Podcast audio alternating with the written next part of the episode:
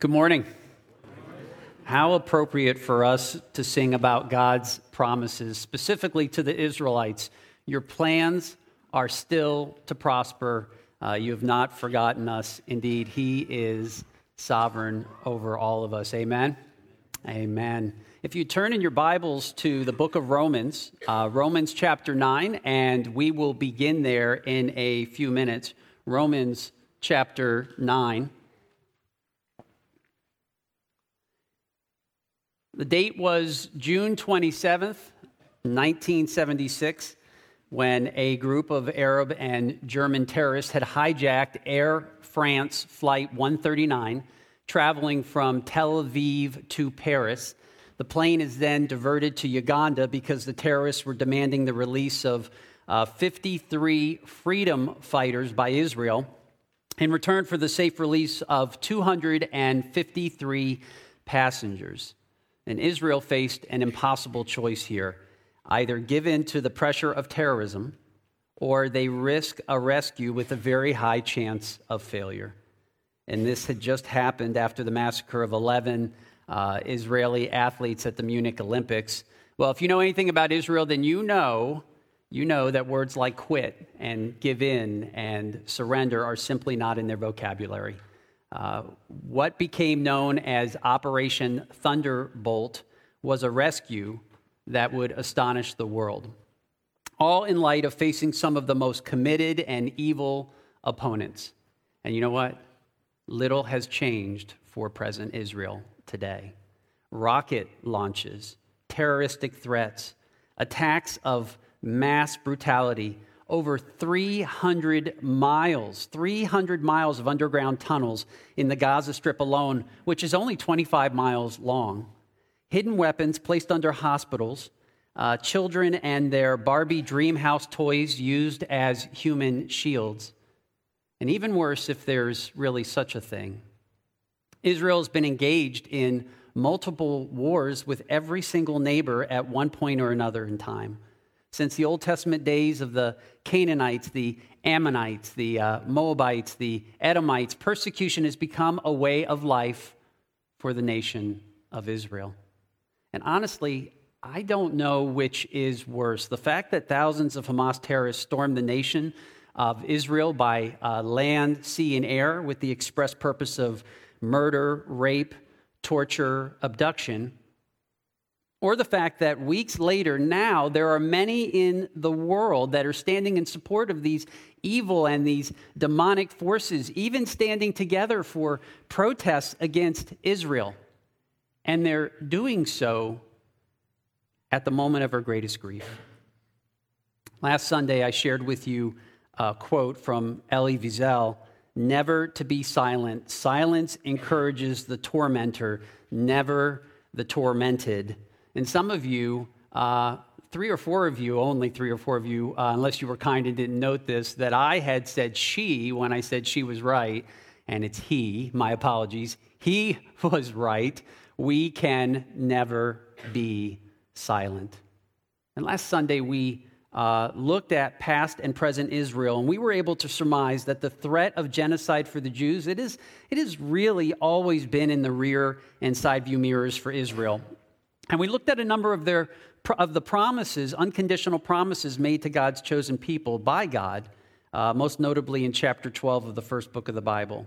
And we saw that God chose Abram, now uh, 4,000 years ago, to become the father of a great nation with land, seed, and blessings promises known as the Abrahamic covenant. do you remember verse 3? Chapter 12, verse 3 of Genesis, and I will bless those who bless you, and the one who curses you, I will curse.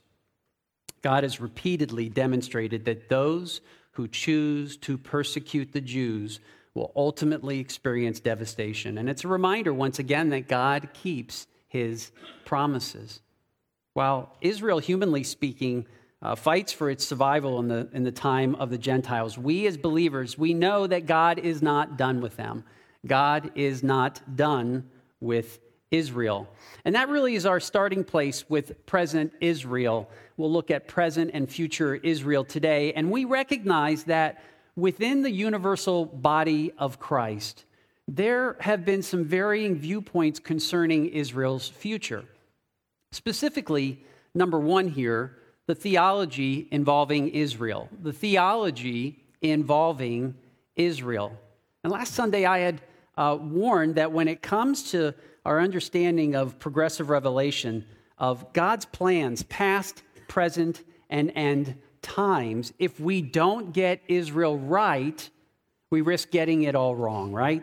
We risk getting it all wrong. We live in an age when you can uh, pick up your phone, uh, you can press an app, you can play any and every podcast in the digital universe, but I would caution you beware of self appointed teachers. Much discernment is needed in navigating these uh, shiny new feeds that we see on our phones. You will be skating on thin ice, taking in the teachings of those that are untrained and not ordained by the church. Something that seems to be making its way into a number of feeds is a dangerous and yet somewhat popular theology that's involving Israel that you need to be especially on guard with. Especially on guard with. And it's called replacement theology. Replacement theology. Replacement theology says that the church has replaced Israel in God's program, that the church is now the true Israel. And so the promises originally made to Israel are now uh, transferred or absorbed by the church.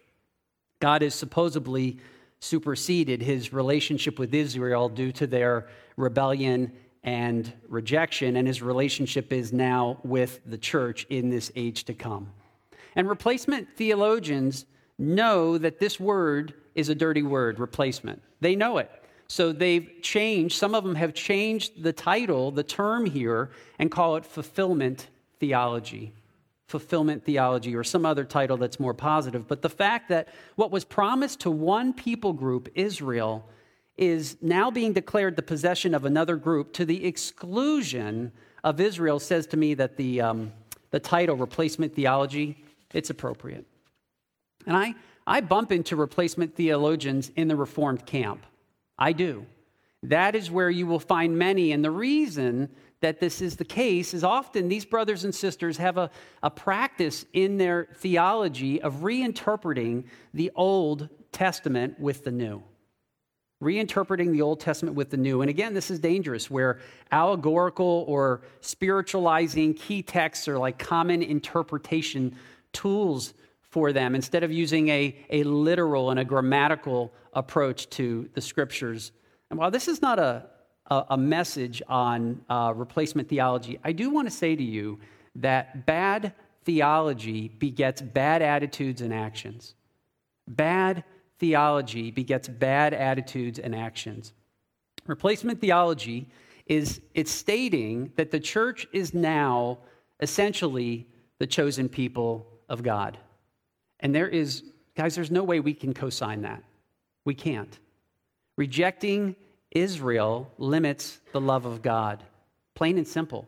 I mean, it limits the, the purpose of God. Israel, through the ultimate Israelite, Jesus Christ, is the means for worldwide blessings. It's God's purpose for Israel itself is to, to really glorify himself by bringing blessings to, to all other people groups. Now, under the banner of last days, or simply uh, all events that still need to happen, we have what is known as end times theology. End times theology. This is also called eschatology, eschatos meaning last or, or end. And some quick definitions are needed at this point. Now, this is not going to be a deep dive. This is more like a, um, a Costco sample, if you know what that's like.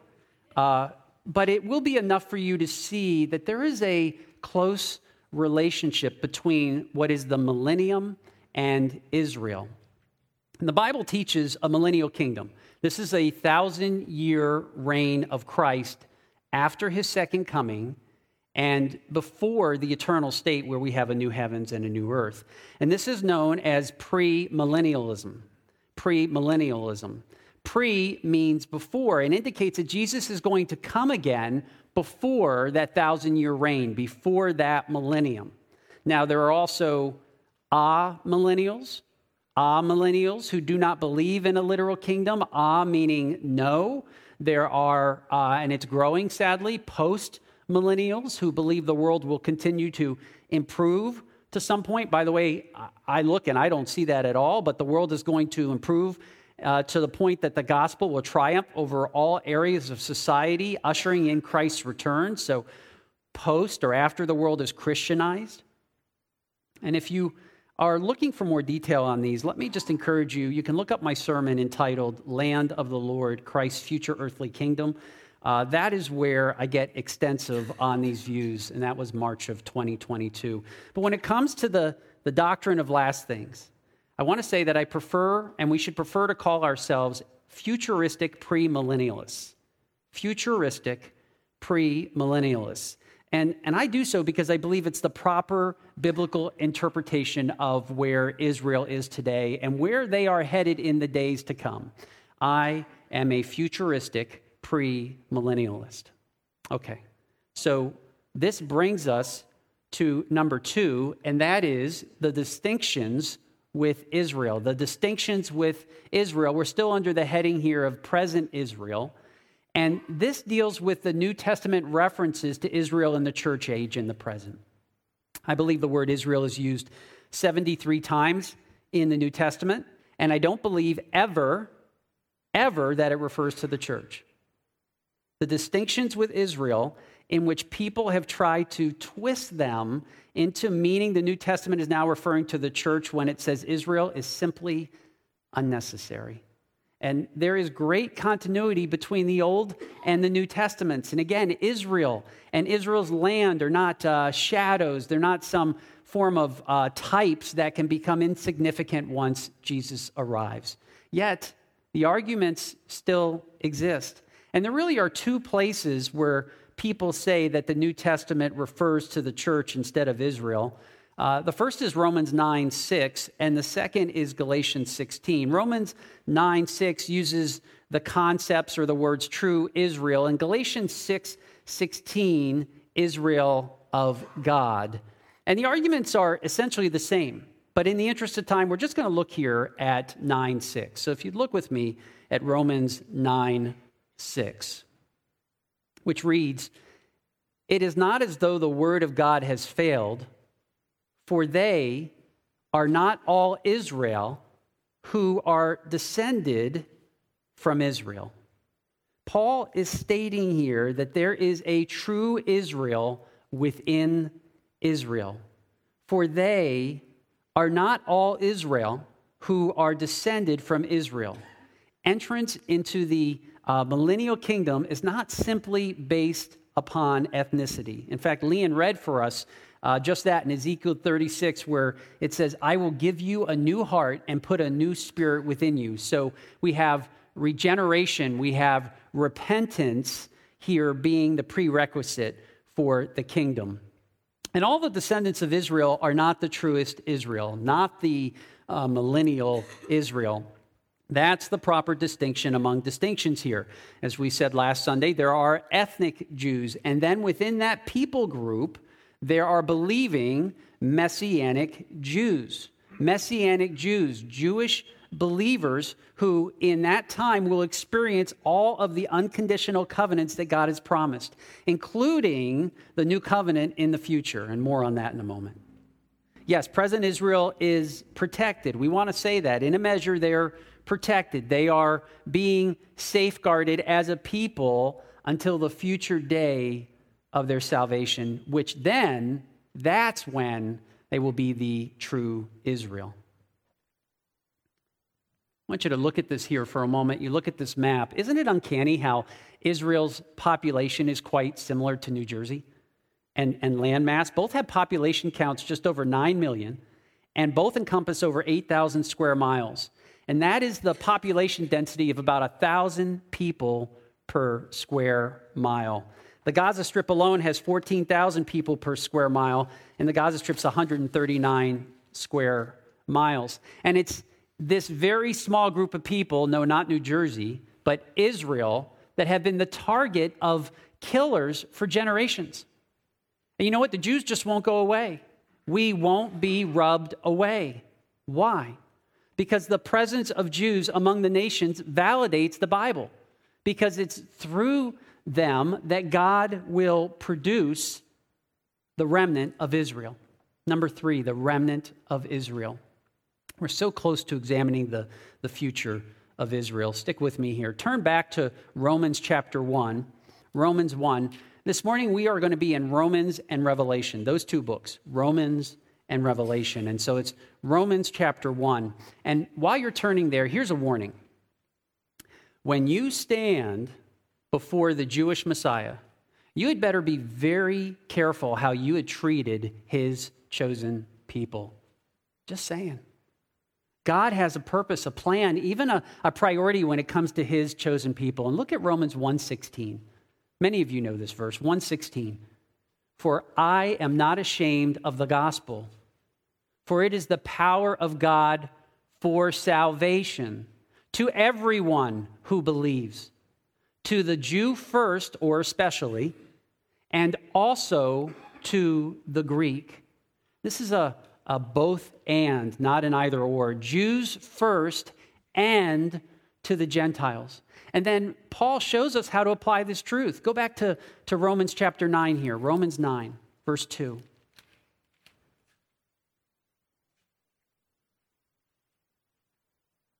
Nine two reads that I have great sorrow and unceasing grief in my heart. Look at Paul's broken heart and, and love for Israel. Verse 3 For I could wish that I myself were accursed separated from Christ for the sake of my brethren, my kinsmen according to the flesh, who are Israelites, to whom belongs the adoption as sons, and the glory, and the covenants, and the giving of the law, and the temple service, and the promises. He loves Israel. Paul loves Israel. Turn over to 10:1. Paul then says, "Brethren, Brethren, my, my heart's desire and my prayer to God for them is for their salvation, that they may be saved. So Paul prayed for the future salvation of the Jews. And then in 11:11, end of verse 11 there in chapter 11, it says salvation has come to the Jews, I'm sorry, to the Gentiles. Why? To make them jealous. To make Jewish people jealous about the good news and believe by faith that there is a remnant that is going to come through them, through Israel. So, this temporary setting aside of Israel is bringing Gentile blessings. All the while, it should be producing a form of Jewish jealousy, provoking Jewish salvation. And we see this just a little bit further down in this chapter, beginning in verse 17, which is concerning the olive tree. Actually, let's begin at the end of verse 16 here. If the root is holy and the branches are too, but if some of the branches were broken off and you, being a wild olive, were grafted in among them and became partaker with them of the rich root of the olive tree. Did you know that you can give life to an old olive tree when it ceased to bear fruit? Did you know that? I didn't. In fact, there are still trees in the Garden of Gethsemane or on the Mount of Olives still bearing fruit to one degree or another that were there when Jesus was alive. At least that's what some say. And those trees, point being, can live a very long time. And here's why because sometimes when they got very old, they weren't as productive. And so they would cut off the unproductive branches and, in the process of grafting, and, and graft in a shoot from a wild olive tree that would be much more productive. And then the strength of those old roots, when you mingle them with the, the strength of the new life of that branch that's there, it creates a, a new kind of yield, a new kind of harvest. And that analogy, the analogy is a beautiful picture of what we are studying here. Patriarchs are the root Abraham, Isaac, Jacob, I mean, even Joseph. The trunk is the trunk of blessing, the trunk of a special relationship to the living God. And the branches are Israel, the chosen people of God. And now, Israel was the original set of branches on the trunk of blessing, the trunk of covenant blessing. But Israel, in unbelief, became unproductive. And so God came along and he cut some of the branches off, right? And grafted in. Who is grafted in? Right, the Gentiles. The Gentiles. And he says here in verse 17 some of the branches were broken off. Not all of them. Why? Because there's always been a what? A remnant. A remnant of Israel. And not all of the branches were at any time broken off, some of them remained. The, the, Gentiles have come to be a people of blessing. They are the, the spiritual children of Abraham. They have entered into the blessing of Abraham because of being grafted into the olive tree. And the unconditional covenant blessings that we looked at last Sunday, they flow through Abraham and now also flow to the Gentiles, as it were, because of this grafting. Because of this grafting. And so it is wise for us to know the theology involving Israel, both good and bad. Uh, the distinctions uh, with Israel, the church is not the true Israel, the Israel of God. And because there is the remnant of Israel, whereby the Gentiles have been grafted in alongside Jewish believers connected to the root of the patriarchs. Which brings us now to future Israel. From past to present to future Israel, what does God's word tell us about the next events concerning Israel? I mean, if you were to attempt to summarize into three or four points the future for Israel, what would they be? That is exactly what I hope to do briefly in our time remaining. If you'd please turn to the book of Revelation. Revelation chapter 1. And I, I want to give you three specific Israel related events that are promised, that are prophesied to occur in the last days. But before I do, let me just say that the next event on God's calendar calendars, you've heard us here at Grace Life preach and teach on this before, is known as the rapture. The rapture. And the rapture of the church is a singular uh, unsigned event. In other words, there is no sign prior to the event. While this doesn't really concern Israel, it's important for you to understand that at the rapture, Christ will meet his saints in the air and he's going to take them to heaven. John 14, 1 Corinthians 15, 1 Thessalonians 4. It will be suddenly, it will be in a moment. It will be in the twinkling of an eye, snatching out the church, which will include Messianic Jews because they're part of the church, right? Those who come to Christ, since his ministry on earth, in essence, constitute his church. And the rapture is going to take them out. And this event can occur at any moment. When the church is full and the last elect person of the age believes, the rapture itself is triggered. And all the redeemed will be removed. It could happen now. You know, it could happen in 2,000 years, honestly. We don't know. Only God knows that timing. Now, if you're in the book of Revelation, chapter 1, look at verse 19. Verse 19. It is here that we see the book of Revelation is laid out chronologically. And I think this is good because this is where a lot of confusion happens as it relates to end times. We don't see the order of the book of Revelation and we get things mixed up here. In verse 19, you see it says, The things which you have seen, that's the past. The things which are, that's the present. And the things which will take place after, that's the future. So, to sum it up here, because we've got a lot to cover, the, the church appears in Revelation 1 on earth. In chapters 2 and 3 on earth, as those seven churches in Asia Minor that are described. And then starting in chapter 4, the church never appears again until the return of Christ in chapter 19 and the millennial kingdom in chapter 20. So the church is mentioned 19 times in the first three chapters and never again until chapter 19. Look at 310. Look at chapter 3, verse 10.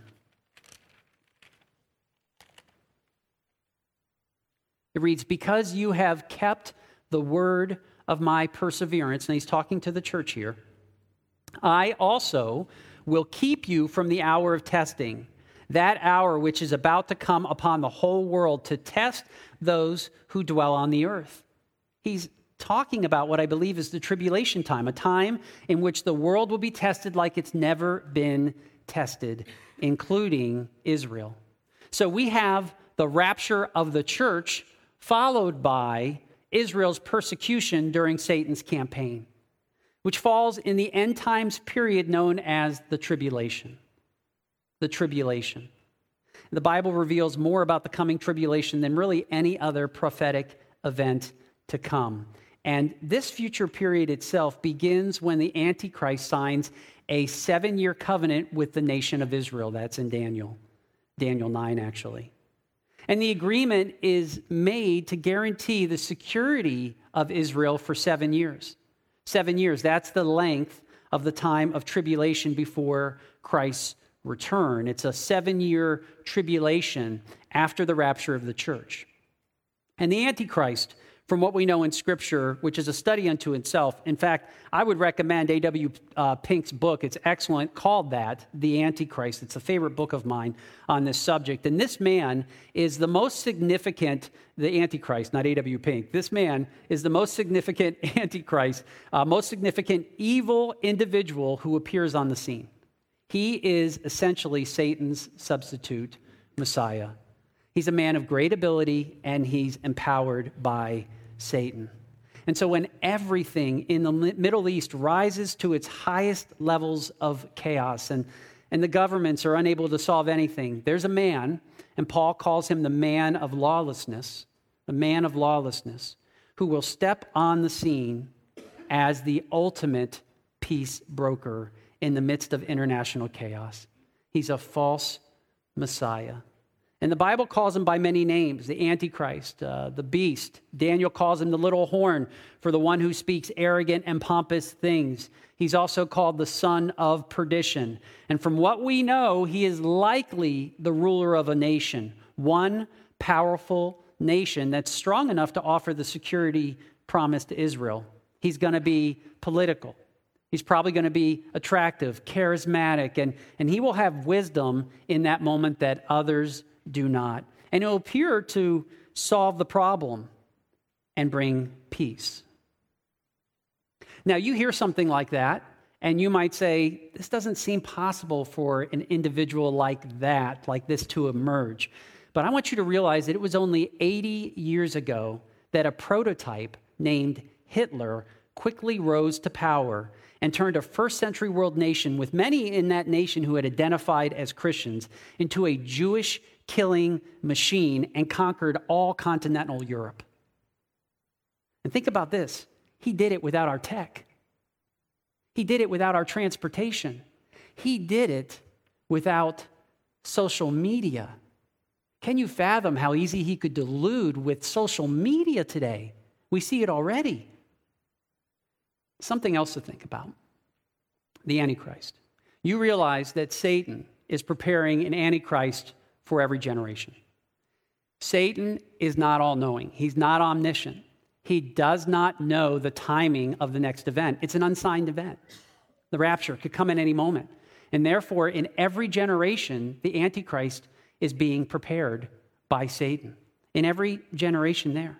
Because Satan just doesn't know. Again, many, many roads we could travel down this morning, but our focus is Israel. Israelology. Okay, so when the tribulation begins, Israel's back on their land. Again, as Leon read for us this morning from Ezekiel 36. And during the first half of the tribulation, Israel will be living in this sort of peace and safety because of this covenant. But that's going to all change. That will all change when the treaty with the Antichrist, who has secured this peace, he actually breaks it. And at the middle point of, the, of this tribulation, the Antichrist will end true worship in Israel and substitute an idol of himself in the temple. In essence, he's going to declare himself to be God, which is known in Scripture as the abomination of desolation. And it thus begins the second half of the tribulation period.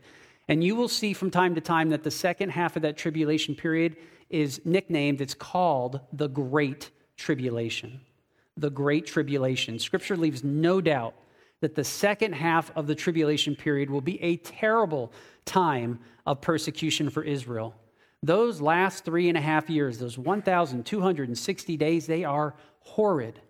Arguably the worst time in human history to live on fallen planet Earth. So much so that in Matthew 24, Matthew 24, 22 states this If those days had not been cut short, no human being would be saved. But for the sake of the elect, those days will be cut short. Yes, it's during this time that God's great purpose of redeeming the nation of Israel is going to take place.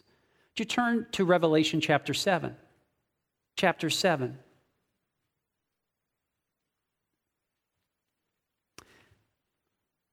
Chapter 7 reveals that vast numbers of people will be saved at that time, saved during the tribulation with most of them being martyred for their faith, and you can read about that in verses 9 through 14. But what I want you to also see is the remnant of Jews that God is going to use to spread the gospel throughout the world. Look at verse 4. Look at verse 4. And I heard the number of those who were sealed, sealed for service. And how many? It says here 144,000 sealed from every tribe of the sons of Israel. Now, there's a MacArthur Study Bible note on this verse that's excellent. And kind of just a, a sidetrack here for a moment. At this point, uh, the MacArthur Study Bible, everyone should have a copy of the MacArthur Study Bible somewhere in their home, in your lap. You should have it. The notes are so helpful in so many ways. And I do want to encourage you to, to get one if you don't have one. And this is a great example of this. So you can hit the bookstore and have Bruce and Matthew and Gloria doing show, a show and tell with you. But this MacArthur Study Bible note reads this, okay? A missionary corps of redeemed Jews who are instrumental in the salvation of many Jews and Gentiles during the tribulation. They will be the first fruits of a new, redeemed Israel. Finally, Israel will be the witness she refused to be in the Old Testament. And to make it even more clear, in verses 5 through 8, you see that the 12 tribes are listed with the statement that 12,000 are chosen from each. There's an emphasis here.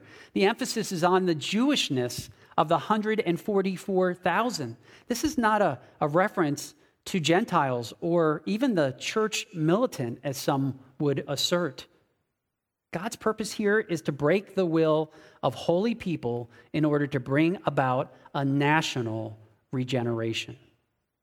Now remember, persecution is going to be at an all time high, and the, and the rebels among the Jewish people are going to be pruned. They're going to be purged out by what is known as the trumpet and bowl judgments. That's chapter 8, all the way through chapter 16. God will redeem his nation, and all of Israel will be saved. And at the end of this tribulation, Israel's persecution during Satan's campaign, it's described in 1614 as a war. As a war. And it's really a series of conflicts that culminate with the Jewish leaders asking Jesus to come back, which brings us to number two here Israel's visitation by the Messiah. Israel's visitation by the Messiah. We rightly call this the second coming, but let me speak to the importance of this event from more of a Jewish biblical perspective here. You know, the rapture of the church has no preconditions, it can come at any moment, it's an unsigned event. But his second coming does have a single, uh, a major precondition that must be met before Christ returns as king to establish his, his rule, his, his reign over in the messianic millennial kingdom. And, and it is this this is the precondition Israel must confess her national sin. She must, in essence, repent and plead for him to return seeking forgiveness. And you might say, where do you get this? Well, there are many passages in the Old Testament that state this. You can go as far back if you're taking notes, as Leviticus 26 and see this, as well as Jeremiah 3 and Hosea 5. But I just want you to listen to two that are found in Zechariah this morning. Just listen to this. Zechariah 12:10, another prophetic passage. I will pour out on the house of David and on the inhabitants of Jerusalem the spirit of grace and of supplication, so that they will look on me, whom they have pierced, and they will mourn for him. This is in Zechariah, as one mourns for an only son, and they will weep bitterly over him, like the bitter weeping over a firstborn. And then Zechariah 13 9 continues, and I will bring the third part, that's the elect Remember, we said two thirds of the Jews are going to be removed, the unbelieving, and what will remain is the remnant, the third part. I will bring them through the fire, refine them as silver is refined, and test them as gold is tested. They will call on my name. They will call on my name, and I will answer them. And I will say, They are my people, and they will say, The Lord is my God. And so here he comes. Look at chapter 19. Look at chapter 19.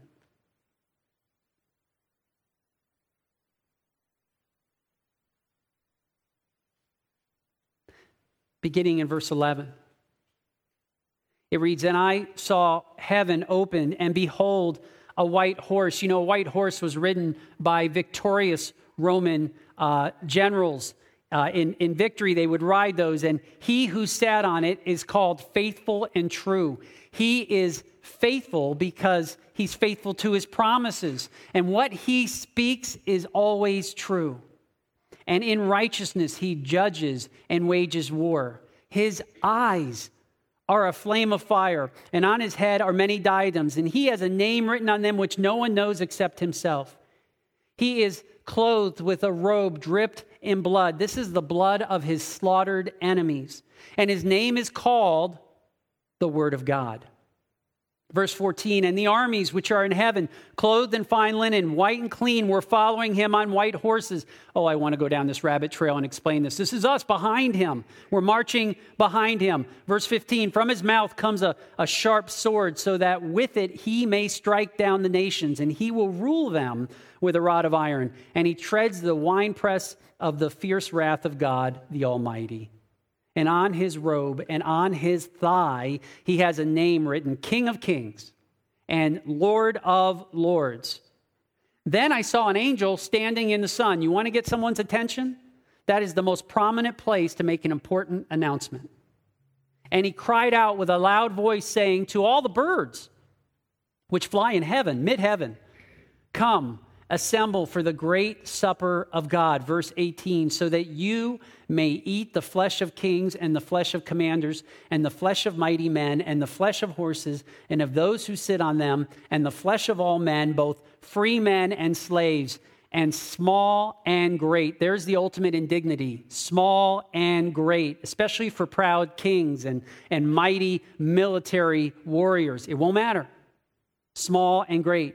And you know, Ezekiel 39 says that it will take seven months to bury the corpses, even after the birds have gorged themselves. 1919. And I saw the beast and the kings of the earth and their armies assembled to make war against him who sat on the horse and against his army. And the beast was seized, and with him the false prophet who performed the signs in his presence by which he deceived those who had received the mark of the beast and those who worshiped his image. These two were thrown alive into the lake of fire, which burns with brimstone. By the way, that's the first mention of the lake of fire in Scripture. And verse 21 here the rest were killed with the sword which came from the mouth of him who sat on the horse, and all the birds were filled with their flesh. Jesus reclaims the world for God by defeating the enemies of God. The tribulation, it ends with the second coming of Christ in power and glory. Luke 21, verses 27 and 28 state it this way The Son of Man will be coming in a cloud with power and great glory. When these things begin to take place, he tells them, straighten up and lift up your heads because your redemption is drawing near.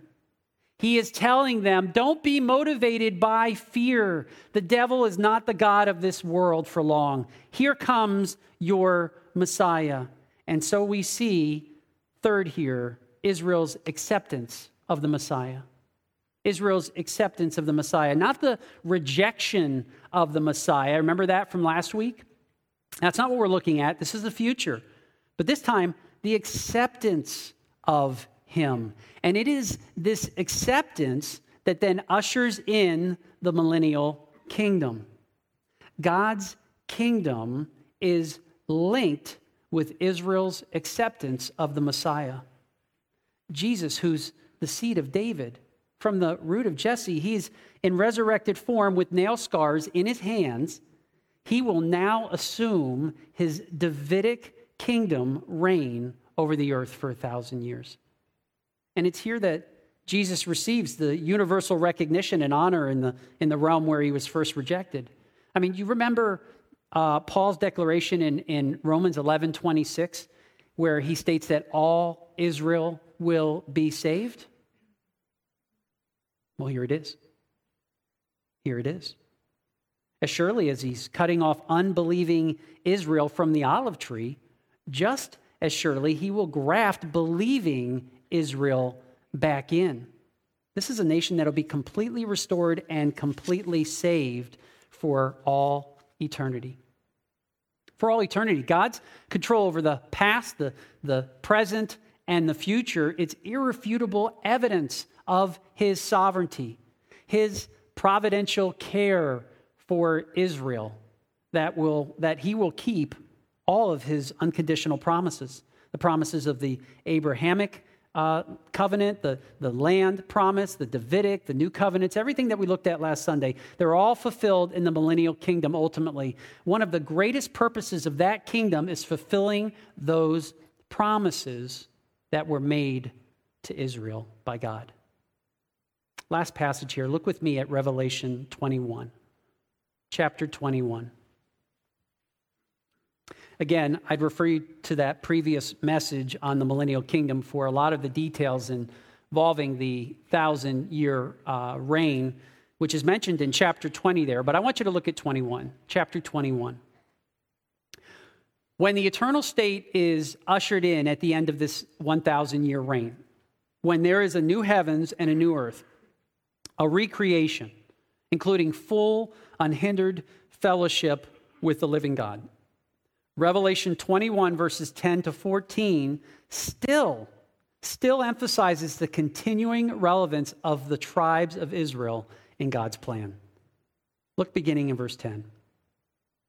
It says, He carried me away in the Spirit, this is John writing, to a great and high mountain, and showed me the holy city Jerusalem coming out, uh, coming down out of heaven from God, having the glory of God.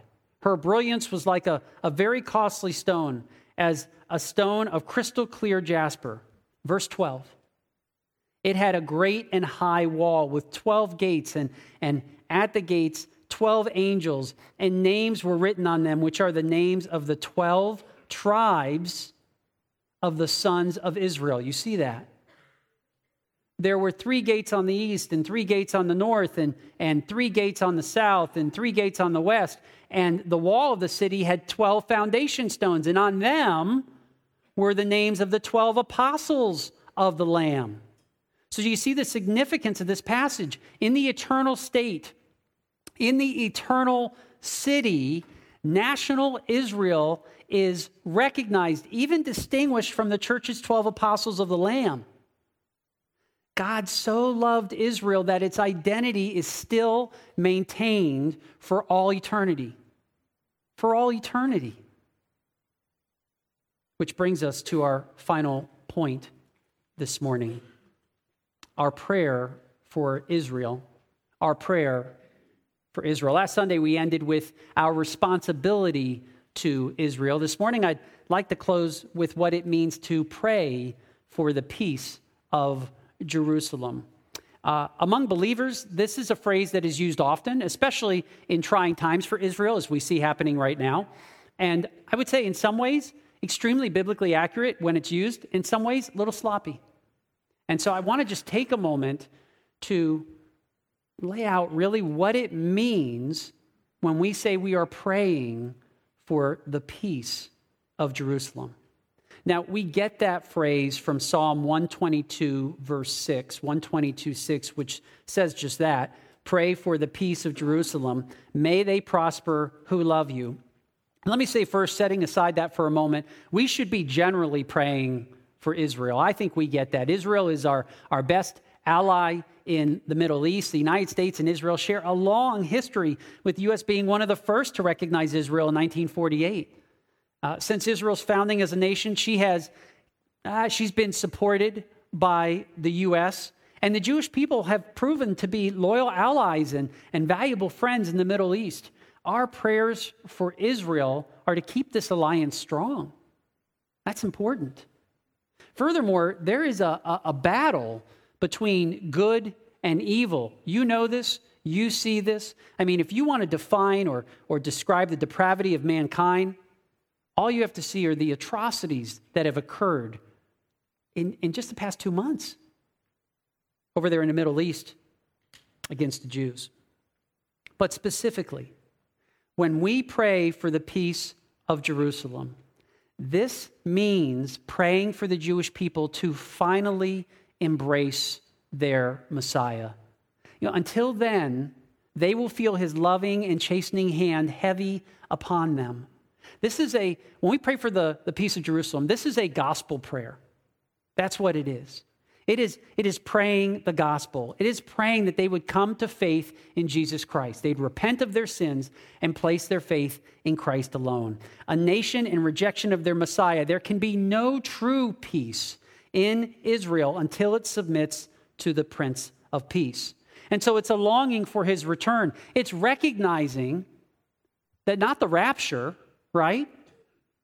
Certainly not the tribulation, but the second coming is that point that we're praying for, that longing for his return when the true peace of Jerusalem will begin. We're stating when we pray for the peace of Jerusalem that God's not done with Israel. He's not done with Israel. And so when we pray for Israel, we do so generally, and we also do so with his promises in mind. So let's do that right now. Let us pray. Heavenly Father, we, we pray this morning for Israel. We pray for a nation and a people that have not enjoyed the fullness of your blessing. They can at this time in your appointed history because they have rejected your son. But we, we believe by faith that you are not done with them. We pray for this nation as they uh, face such evil today, and we pray for their protection and, and that out of this testing, these trying times, as your word tells us, that there would be, will be indeed a, a faithful uh, remnant. That we pray for your providential care of this people, your chosen people. Father, we love your people, the Jewish people. And so we pray for that in such a time as this, that the gospel would permeate their hearts, that they would only by your matchless grace turn into a people, a nation that is your light to the nations. We pray for the peace of Jerusalem, true peace and protection, Lord, for their repentance, for your return for your rightful reign on the throne of David. Oh, what a day that's going to be. And may our response to the unbiblical idea that the nation of Israel is no longer, no longer has a, a place in God's plan, may it be that of the Apostle Paul who declared, God has not rejected his people, has he? May it never be. May it never be, because you keep your promises. And that, that is our blessed assurance. This, this is what we will sing this morning in a moment in here. It is our blessed assurance. It's in Christ's name we pray these things. Amen.